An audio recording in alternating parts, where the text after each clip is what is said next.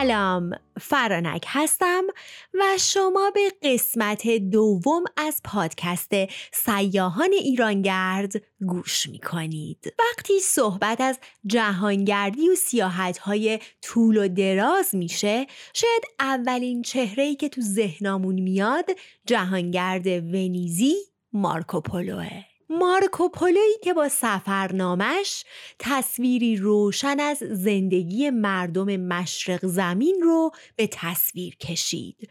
مردم مشرق زمینی که اون زمان اطلاعات زیادی ازشون در دسترس نبود. سفرنامه مارکوپولو اولین سفرنامه نیست. قبل از اونم سیاهان و جهانگردانی بودن که اقدام به نوشتن سیاحت نامه کردن. اما چرا این سیاحت نامه اینقدر شناس شد و به سرعت معروف شد و به چند تا زبون اروپایی ترجمه شد؟ چون تو اون زمان قبیلای قاان که از تبار مغولان بود توی چین حکومت می کرد. با آغوشی باز مهمونها و جهانگردای خارجی و اروپایی رو میپذیرفت. اما بعد از سقوط مغولان و جمع شدن امپراتوری قبیلای سلسله مینگ حکومت چین رو به دست گرفت و اونا دیگه روی گشادهی برای مهمون ها نداشتن و به سختی به غربی ها اجازه می‌دادن که به کشورشون وارد بشن. برای همین بعد از سفرنامه مارکوپولو اطلاعات کمی از چین و مشرق زمین در دسترسه و علت دوم توصیفات و بیان زیبای سفرنامه مارکوپولوه که اون رو نه تنها تو اروپا که تو تمام دنیا مشهور کرد.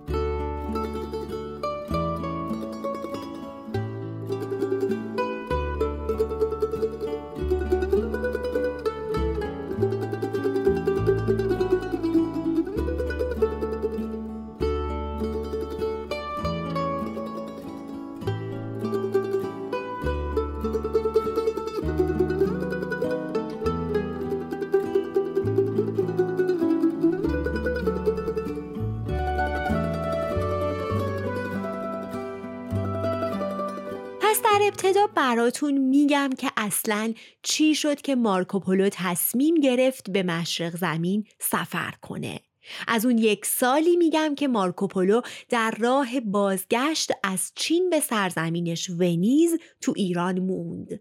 و بعد نکات جالبی که مارکوپولو تو ایران دیده بود رو براتون می‌خونم. با من همراه باشید.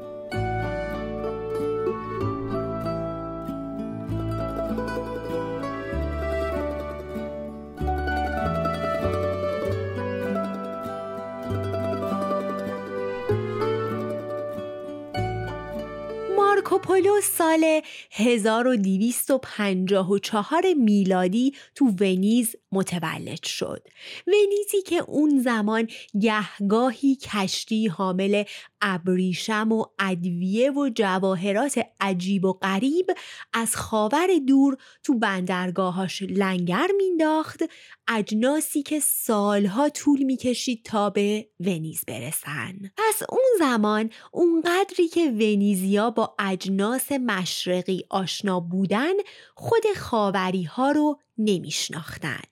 خاوری که اون زمان به دست مقلها اداره می‌شد.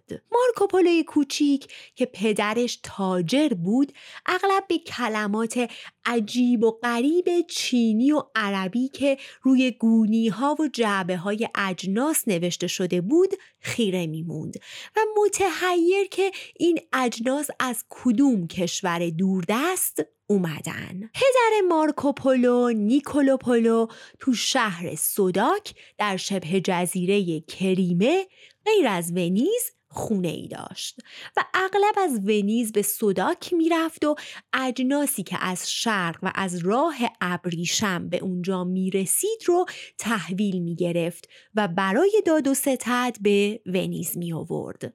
پس وقتی مارکوپولو 6 سالش بود طبق روال همیشه پدر مارکو یعنی نیکولو و اموش مافیو به سوداک رفتن اون زمان رفت و برگشت به صداک چندین هفته طول می کشید. اما این بار با هر دفعه فرق می کرد. مارکو ماها منتظر پدر و اموش شد. ماه به سال رسید اما خبری نشد. این زمان اونقدر طولانی شد که همه فکر کردن قطعا بلایی به سر دو برادر اومده و مارکو و مادرش بعد از مدتی رفتن و با اقوامشون زندگی کردند. سالها گذشت و وقتی مارکو 15 سالش شد یعنی سال 1269 میلادی روزی از روزها کشتی از بندر قسطنطنیه همون استانبول به ونیز رسید و نیکولای پدر و مافیو بر روی عرشه اون کشتی بودند. نیکولو و مافیویی که حالا کلی داستانهای هیجان انگیز از کشورهای دوردست داشتن تا برای مارکو تعریف کنن. نیکولو و مافیو وقتی به صداک رسیده بودن تاجری روسی اونا رو دیده بود و بهشون پیشنهاد داده بود که به خاور دور برن. چون طبق گفته اون معاملات اونجا رونق بسیار داشت و می‌تونستن اجناس رو با قیمت خیلی پایینتر خریداری کنن. پس نیکولو و مافیو هم وسوسه میشن و شال و کلاه می‌کنن و میرن به سوی شرق دریای خزر سرزمین بخارا. اما موقع بازگشت چون اون زمان ایران درگیر جنگ با مغول بود و راه ها امنیت قبل رو نداشت دو برادر تصمیم می‌گیرن به جای بازگشت با چند تا تاجر چینی هم مسیر بشن و به جای غرب به سمت شرق و کشور چین برن. بعد از مدتی به چین پکن می‌رسن. اون موقع به پکن تایدو می‌گفتن شهری که صدها کیلومتر با بخارا فاصله داشت و هیچ اروپایی تا حالا اونجا رو ندیده بود. اوبیلای قاان یا کوبلای خان خاقان چین از نیکولو و مافیو به گرمی استقبال می‌کنه و پذیرای اونها میشه. چون اونا تقریبا اولین اروپاییایی بودن که به دربار قبیلای پا میذاشتن.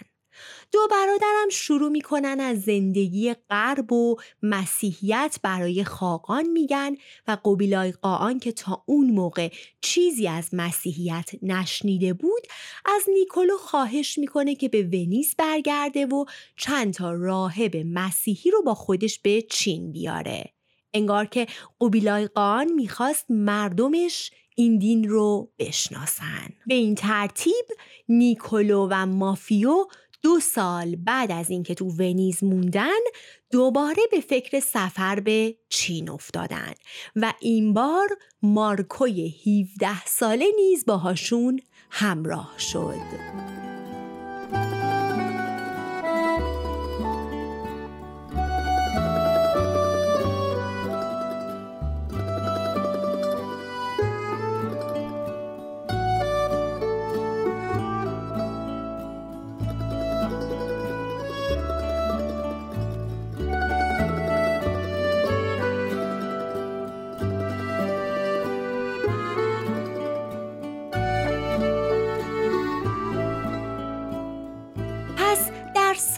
1271 میلادی مارکوپولو در بندر ونیز سوار بر کشتی شد و سفری سه سال و نیمه رو آغاز کرد. سفری که اون رو به یکی از مشهورترین جهانگردان دنیا تبدیل کرد. اونا از ونیز راه افتادن و از راه مدیترانه به اکا و بعد از راه خشکی به اورشلیم رسیدن. در اکا کشیشی به نام تئوبالد رو ملاقات کردند. کشیشی که بعدها پاپ شد. وقتی نیکولو با تئوبالد درباره سفر قبلیش به چین حرف زد و خواهش قبیلای قان رو گفت تئوبالد دو تا راهب رو در اختیار نیکولو گذاشت تا باهاش به آسیا برن و در چین تبلیغ مسیحیت رو بکنن. پس پنج نفره سفر رو ادامه دادن. اما در بین راه به یک دست سرباز برخورد کردند و از اونا شنیدن که تو آسیای صغیر بین لشکریان پادشاه مصر و مغولان جنگی سخت رخ داده. پس راهب ها ترس برشون داشت و دیگه حاضر به ادامه سفر و همراهی اونها نشدن و اینگونه شد که سونیزی دوباره خودشون به راه ادامه دادن پلوها بعد از سه سال با عبور از مکانهایی مثل بیت المقدس، کوههای هندوکش، ایران، صحرای گوبی به چین رسیدن و اونجا با استقبال گرم قبیلای قاان روبرو شدن.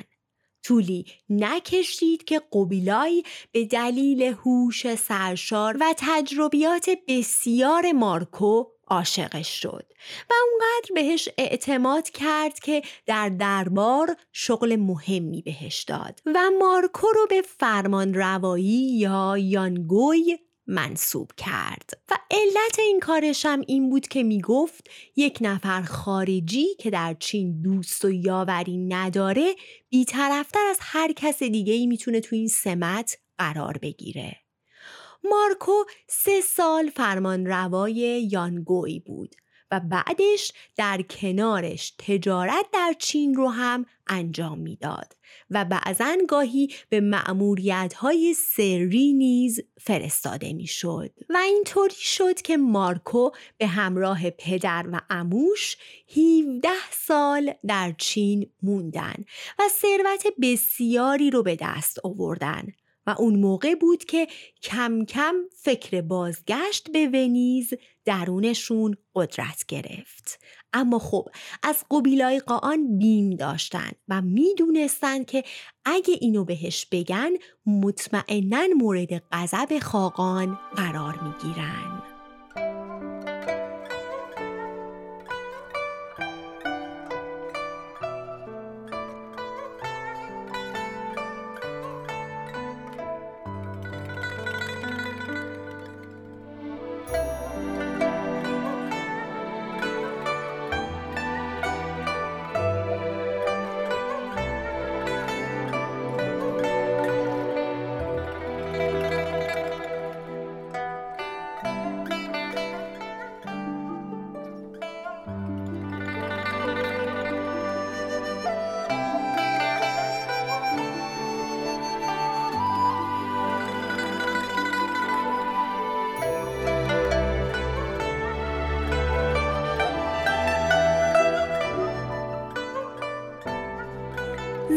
همزمان با این تفکر خاقان برای استحکام روابط با ایران تصمیم گرفت یکی از شاهزادگان مغولی به نام کوکژین رو به ارقونخان ایلخانی که یکی از حاکمان محلی تو ایران بود اون زمان ایلخانی ها در ایران حکومت می‌کردند. تصمیم گرفت که کوکژین رو به ارقونخان بده.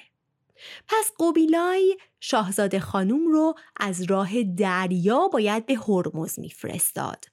ارقون خان در هرمز حکومت می کرد و چون کسی این راه رو تا حالا نرفته بود و خوب نمیشناخت قبیلای پلوها رو به عنوان سفیر انتخاب کرد تا شاه دخت کوکژین رو به ایران ببرن و به دست شاه داماد برسونن. و اینطوری شد که پای سونیزی مجدد به ایران باز شد اما همین که پلوها و شاهزاده کوکژین به ایران رسیدن ارغون خان مرد و باید یک داماد جدید برای شاهزاده خانوم پیدا می شد.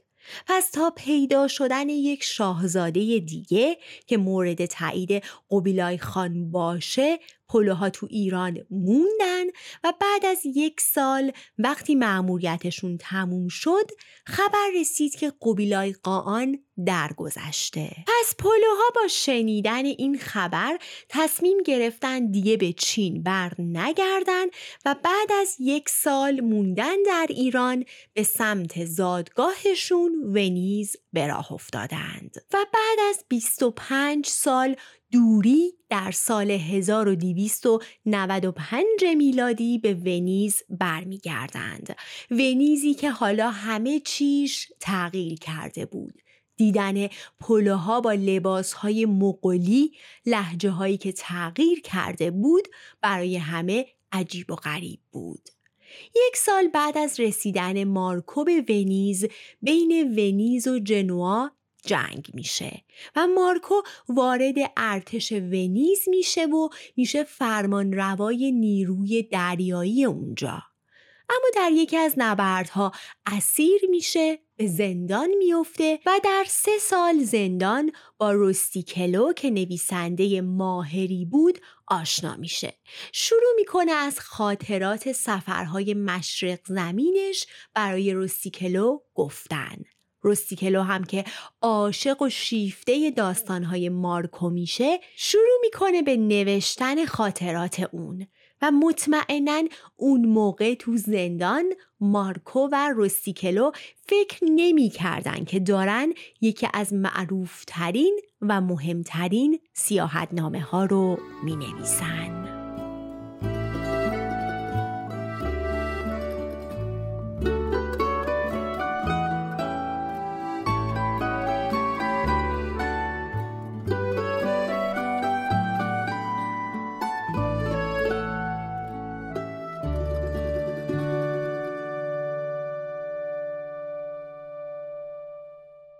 حالا بریم بپردازیم به اون چه که مارکو در سفرنامش در مورد ایران نوشته وقتی مارکو پولو به ایران سفر می‌کنه اواخر قرن سیزده میلادی بوده و در اون زمان ایلخانیان بر فلات ایران حکمرانی می کردند.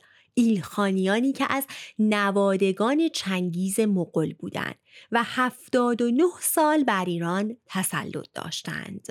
مارکو از قسمت غربی وارد ایران میشه با عبور از قسمت‌های مرکزی و کبیری به جنوب و هرمزگان میره و بعد با رفتن به خراسان از شرق ایران به سمت چین میره. اولین شهری که مارکو واردش میشه تبریز یا به زبون خود مارکو توریز بوده. تبریزی که اون زمان مقر اصلی ایلخانیان بود. به همین دلیل چند سالی بود که تبریز رونق پیدا کرده بود و همچنین دروازه تجارت قسطنطنیه با هند شده بود. مارکو میگه هنگام رسیدن به شرق نخستین شهر بزرگ و کامل منطقه تبریزه که موقعیتی بسیار عالی داره. کالاهای بازرگانی از هرمز، هندوستان، بغداد و موسل و دیگر نواحی به راحتی وارد تبریز میشن. در بین این کالاها مروارید و سنگهای قیمتی هم هستند که سود خوبی برای بازرگانان دارند. اینجا بیشتر مردم یا تاجرند یا پارچه های گرون قیمت از زر و ابریشم می بافند. این شهر پر از بازرگانان خارجی از لاتین زبانان گرفته تا ارمنی ها و گرجی ها و نستوری ها و یعقوبی ها مارکو در راه بازگشت به ونیز باز از تبریز میگذره. و اون بار در نزدیکی تبریز صومعه بارساموی مقدس رو می‌بینه و میگه ای خداپسندانه بود و راهب بزرگی در کسوت کرملی ها همراه با تعدادی از راهبان اونجا روزگار میگذروندن و برای پرهیز از بیکاری و تنبلی کمربندهای پشمی می بافتند. و چون این نوع کمربند برای دردهای بدن و سلامتی مفیده همه خواهان به دست آوردن اون هستند. بعد از تبریز مارکو از ساوه میگه. منظور همون حوالی تهران امروزی که 46 روستا و رونق و آبادانی بسیار داشته. مارکو بعد از ورود به این شهر سراغ سموقی میره که به اورشلیم رفته بودند و تولد حضرت عیسی رو خبر داده بودند. مارکو میگه درباره این سمق از مردم این شهر سوال کردم اما کسی درباره اونها چیزی نمی‌دونست. مارکو اونجا به وجود قلعه آتش پرستان و دیدارش با تعدادی از پیروان زرتشتی اشاره می‌کنه و میگه هنوز هم ایرانیان میکوشیدند تا آتش مقدس رو روشن نگه دارند. مارکو در راه سابه به یزد و از تجربه تلخ راهزنان میگه. میگه در مناطق کویری و کم جمعیت راهزنی امری معمول بوده. برای عبور از منطقه کویری اونا مجبور شدن چهل و پنج روز در دل صحرا سفر کنند منطقه‌ای که خیلی از کاروانها اونجا تلف شده بودند اما اونا به راهشون ادامه دادن و شبها در زیر آسمون صاف و ستارگان درخشان و اما با ترس راهزنان چادر می‌زدند. مارکو وقتی به یزد می‌رسه با شهری پر رونق و بزرگ و زیبا مواجه میشه درباره پارچه های ابریشمی معروفی میگه که تو یزد بافته می شده. از وسعت یزد میگه که اگه بخواید از این شهر خارج بشید و به سمت کرمان برید باید هشت روز از صحرایی گذر کنید که در این میان فقط سه مکان برای استراحت و اتراق وجود داره. نکته دیگه ای که تو یزد نظر مارکو رو جلب کرده بود وجود شکارهایی مثل گورخر و بلرچین و کپک بوده. پس مارکو بعد از هشت روز از یزد به کرمان می‌رسه. اون مردم کرمان رو مردمی خوب و آروم توصیف می‌کنه. توی این سفر و سفر برگشتش به ونیز مارکو سه بار به کرمان سفر می‌کنه و برای همین در مورد این شهر با جزئیات بیشتری نوشته. میگه زنان و دختران این شهر با استفاده از سوزن گلدوزی های از ابریشم و طلا به رنگ ها و نقش های زیبا بر روی بالشت ها و پرده ها و لحاف ها ایجاد می کنند که اقنیا از آنها استفاده می کنند. نکته دیگه که مارکو در کرمان دیده بود کوههایی بود که زیستگاه مهمترین پرندگان دنیا مثل شاهین و کپک و باز بوده و این شهر رو مرکز سنگهای صنعتی و قیمتی مثل آهن و فیروزه توصیف می‌کنه. قنات های ایرانی که در کویر مرکزی ایران حفر شده بود برای مارکو یک اکتشاف عظیم بود. شگفتی از وجود این های زیرزمینی در مناطق کبیری سخن میگه. مارکو درباره هرمز این چنین می نویسه. هرمز منطقه قدیمی، سرسبز و خرم که تنوع زیادی از میوه ها داره و پر از بازرگانان هندی که با کشتی های بزرگ از مروارید و پارچه و ادویه به اونجا اومدند. از مردم هرمز مارکو با عنوان سیاه چرده یاد می‌کنه و میگه سیاه چردگانی که مسلمان بودند و اینکه با استفاده از خرما شراب تهیه می‌کردند و این موضوع براش جالب بوده. می نویسه غذای اونها با مناطق دیگه متفاوت بود. کمتر از گوشت و نان گندم استفاده می کردند. غذاشون بیشتر ماهی های شور و خرما بود. نکته جالب دیگه ای که مارکو تو این شهر دیده بود این که برخی مردم شغلشون نوه خونی و گریه برای مردگان بود و در قبال اون مبلغ مشخصی رو دریافت می کردند. مارکو در مورد کشتی های هرمز میگه مردم این ناحیه از کشتی های چوبی استفاده می کنند. منظورش همون لنچاشون بوده که هیچ میخی در ساخت اون به کار نرفته و به همین دلیل برای انداختن به دریا بسی خطرناکه. چوبی که برای ساخت این کشتی ها استفاده میشه بسیار سخته و اگه بخوان میخ در اون فرو کنند مانند ظرف سفالی از هم میپاشه یا حتی ممکنه خود میخ بشکنه پس دو سر الوار رو سوراخ می کنند و میخی چوبی در سوراخ ها فرو می کنند و بعد با تنابی محکم دو سر میخ ها رو می بندند. برای محافظت کشتی ها اونها رو روغن مالی و با کنف درزهاش رو پر می کنند.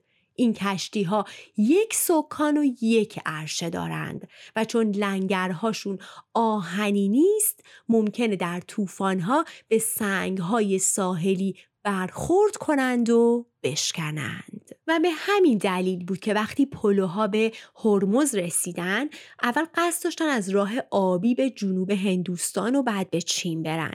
منتها وقتی اوضاع نامناسب کشتی ها رو می‌بینن ریسک نمی‌کنن و ترجیح میدن از راه دوم یعنی خشکی برن به چین.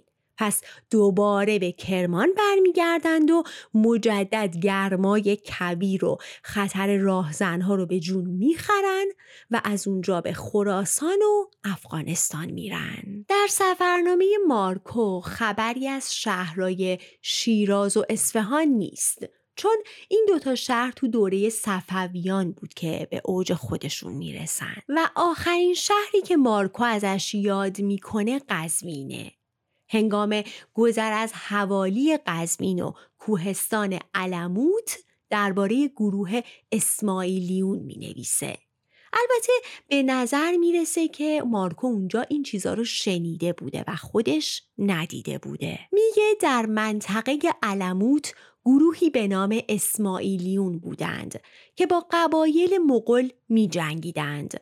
حسن صباه شاخصترین فرمانده آنها بود که با عنوان پیر کوهستان از اون یاد می کردند و اون رو نیز علاءالدین می نامیدند. پیر کوهستان در دل دره ای باغ زیبایی بنا کرده بود. در هر گوشه باغ کاخهای کوچک و بزرگ ساخته بود. کاخهایی با پرده های ابریشمین و آراسته به نقاشی ها و هنرهای دستی. داخل کاخها نهرهایی از اصل، شراب، آب و شیر جاری بود. داخل کاخها دوشیزگان زیبا به آوازخانی و رقص و موسیقی مشغول بودند و تعداد زیادی غلام نیرومند همیشه در کاخها بودند. آدم یاد داستانه هفت پیکر میفته اگه داستان هفت پیکر رو نشنیدین از طریق اکوکست می‌تونید این داستان زیبای نظامی رو بشنوید. غلامانی که دسته دسته با ماده مخدر بیهوش می‌شدند و به باغ می‌رفتند. زمانی که پیر کوهستان برای کشتن کسی به یکی از آنها نیاز پیدا می کرد دستور می‌داد تا او را با ماده مخدر به خلصه ببرند. بعد از باغ خارج می کردند. بعد وقتی غلام بیچاره به هوش می اومد بهش می گفتند اگر دوست داری به اون بهشت دوباره وارد بشی باید فلان کار رو انجام بدی و خب طبیعتا اون غلام با دیدن اون همه خوشی و زیبایی تو باغ هر کاری که بهش می‌گفتند رو انجام می‌داد. آدم یاد داعش و بهشت موعودشون میافته. بعد مارکو می نویسه سرانجام هلاکوخان این باغ و کاخ و پیر کوهستان رو محاصره کرد و بعد از سه سال اونجا رو تسخیر همه اونها رو کشت و باغها و کاخها رو با خاک یکسان کرد. این چیزی بود که مارکوس شنیده بود و نوشته بود. وگرنه که می‌دونیم که حسن صباه و گروهش اصلا هدفشون و کارشون چیز دیگه ای بوده. و این بود از داستان مارکوپولو سفرش به ایران و چیزهای جالبی که در اون زمان از ایران دیده بود.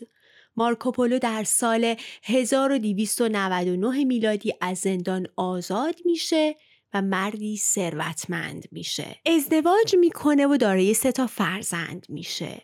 در سال 1324 از دنیا میره و در سن لورنزو به خاک میسپرنش. و میگن که این گونه ماجراجویی و سفرنامه هایی مثل مارکوپولو الهام بخش کسایی مثل کریستوف کلم شد تا برن و جاهای ناشناخته رو کشف کنند.